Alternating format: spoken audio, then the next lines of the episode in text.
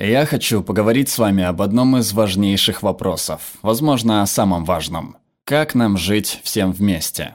Как группе людей, живущих в одном городе или на одном континенте, или даже всей планете, делиться и управлять общими ресурсами? Как нам создать правила, которым мы будем следовать? Этот вопрос был важен всегда.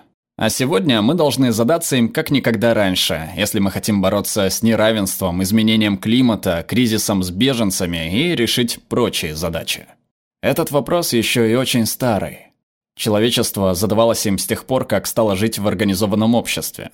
Вот, например, Платон считал, что нам нужны великодушные защитники, которые бы принимали решения ради всеобщего блага. Короли и королевы считали, что они могут быть такими защитниками, но во времена разных революций у них была привычка терять голову. И вот этого человека вы наверняка знаете. Вы прожили здесь, в Венгрии, много лет, пытаясь следовать его ответу на то, как жить вместе. Ответ этого человека был варварским, жестоким, бесчеловечным. Но есть и совершенно иной ответ, который провел 2000 лет в спячке, прежде чем занял должное место. Само собой, этот ответ – демократия. Если мы взглянем на современную историю демократии, она выглядит примерно так. По горизонтали мы отметим последние 200 лет. По вертикали – количество демократических государств. График проходит так. И что самое важное – огромный рост во времени, что объясняет, почему 20 век называют веком триумфа демократии. А также почему, по словам Фрэнсиса Фукуямы в 1989 году, некоторые считают, что мы достигли конца истории, и что на вопрос о том, как нам жить всем вместе, нашелся ответ. И ответ этот – либеральная демократия. Но давайте изучим это утверждение. Я хотел бы узнать, что думаете вы. Я задам вам два вопроса и попрошу поднять руку тех, кто ответит «да». Первый вопрос. Кто считает, что жить в условиях демократии хорошо? Кому нравится демократия? Если вы знаете лучшую систему, не поднимайте руку. Не беспокойтесь о тех, кто не поднял руку, они точно хотят как лучше. Второй вопрос. Кто считает, что наши демократические системы работают как надо? Ну что вы, должен же быть хоть один политик в зале? Нет. Но я хочу сказать, что если либеральная демократия – это конец истории, то получается огромный парадокс или противоречие. Почему так? Первым делом стоит задуматься об идеале демократии и что все ее качества весьма привлекательны. Однако на практике она не работает. Вот и второй вопрос. Наша политика поломана, нашим политикам не доверяют, и политические системы искажаются в корыстных целях. Я считаю, есть два пути к разрешению этого парадокса. Первый – отказаться от демократии, раз она не работает. Давайте изберем популистского демагога, закрывающего глаза на нормы демократии, попирающего свободы и доводящего все до конца. Второй путь, как я считаю, это починить сломанную систему, приблизить нашу демократию к идеалу и поместить разные общественные голоса в наш парламент. И получить таким образом обдуманные, основанные на фактах законы для долговечного всеобщего блага. Это и приводит меня к моему прозрению, к моему мигу просвещения. Я хочу, чтобы вы сейчас подумали и спросили себя, что здесь может не получиться. И потом подошли ко мне для обсуждения. Техническое имя этой идеи – выборы по жребию. Его распространенное имя – случайный выбор. На самом деле принцип очень прост. Мы выбираем людей наугад и сажаем их в парламент. Давайте немного над этим поразмышляем.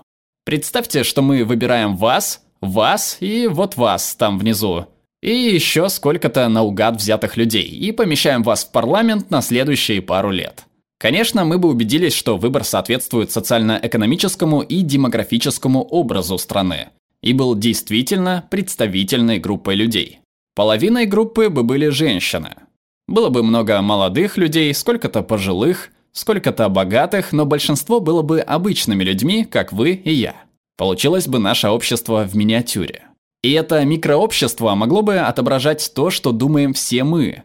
Будь у нас время, нужная информация и хорошая система, чтобы добраться до нравственной сути политических решений. И даже если вы не вошли в эту группу, кто-то вашего возраста, вашего пола, кто-то из вашего города и кто-то с историей, похожей на вашу, будет в той комнате. Решения, принятые этими людьми, будут основаны на мудрости толпы.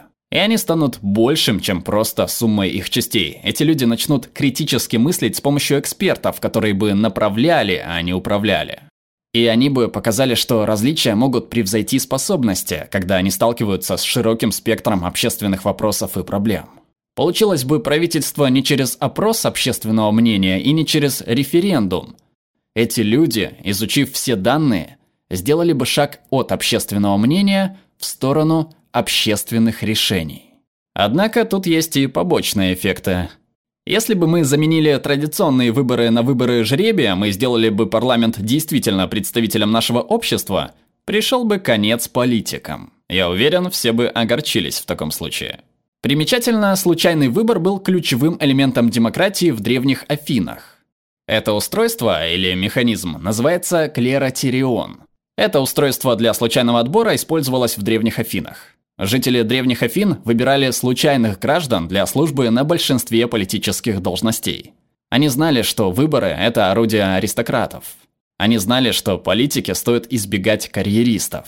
Я считаю, что мы с вами тоже это знаем. Но что еще интереснее случайного отбора в древности – это его возрождение в современном мире. Переосмысление обоснованности случайного отбора в политике стало так распространено, что появилось слишком много примеров, чтобы о них сейчас рассказать. Я понимаю, что будет сложно ввести это в наши парламенты. Только попробуйте сказать другу, мне кажется, нужно посадить в парламент случайно выбранных людей. Ты что, шутишь? Что если моего соседа выберут? Да он же даже мусор рассортировать не может. Но удивительно и захватывающее именно то, что существуют доказательства многих современных примеров, что этот принцип работает. Дайте человеку ответственность, и он будет действовать ответственно. Но не поймите меня неправильно, это не панацея. Вопрос не в том, было бы это идеальной системой. Конечно, нет. Люди совершают ошибки и могут быть подвержены разрушительному влиянию. Вопрос в том, стало бы лучше. Я считаю, что ответ само собой «да». Это возвращает нас к основному вопросу. Как же нам жить всем вместе? И теперь у нас есть ответ. С парламентом, основанным на случайном отборе. Но как нам попасть отсюда туда? Как нам починить нашу сломанную систему и перестроить демократию для 21 века? Есть кое-что, что мы можем сделать и что на самом деле уже происходит. Мы можем попробовать случайный отбор.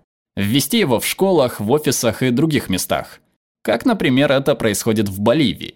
Мы можем создать собрание присяжных для политических решений, как новый фонд демократии, действующий в Австралии, как центр Джефферсона в США и как то, что делает правительство Ирландии.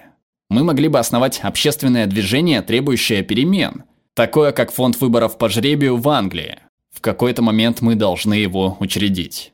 Возможно, первым шагом может стать вторая палата в нашем парламенте со случайно отобранными людьми. Гражданский сенат, если пожелаете. Во Франции проходит кампания за гражданский сенат. Еще одна в Шотландии.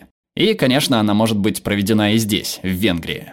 Это было бы чем-то вроде троянского коня прямо в сердце парламента.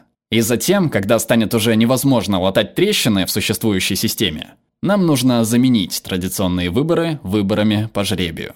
У меня есть надежда. Здесь, в Венгрии, создавались системы. И эти системы разрушали и заменяли в прошлом. Перемены могут случаться, и они случаются. Это лишь вопрос того, когда и как. Спасибо.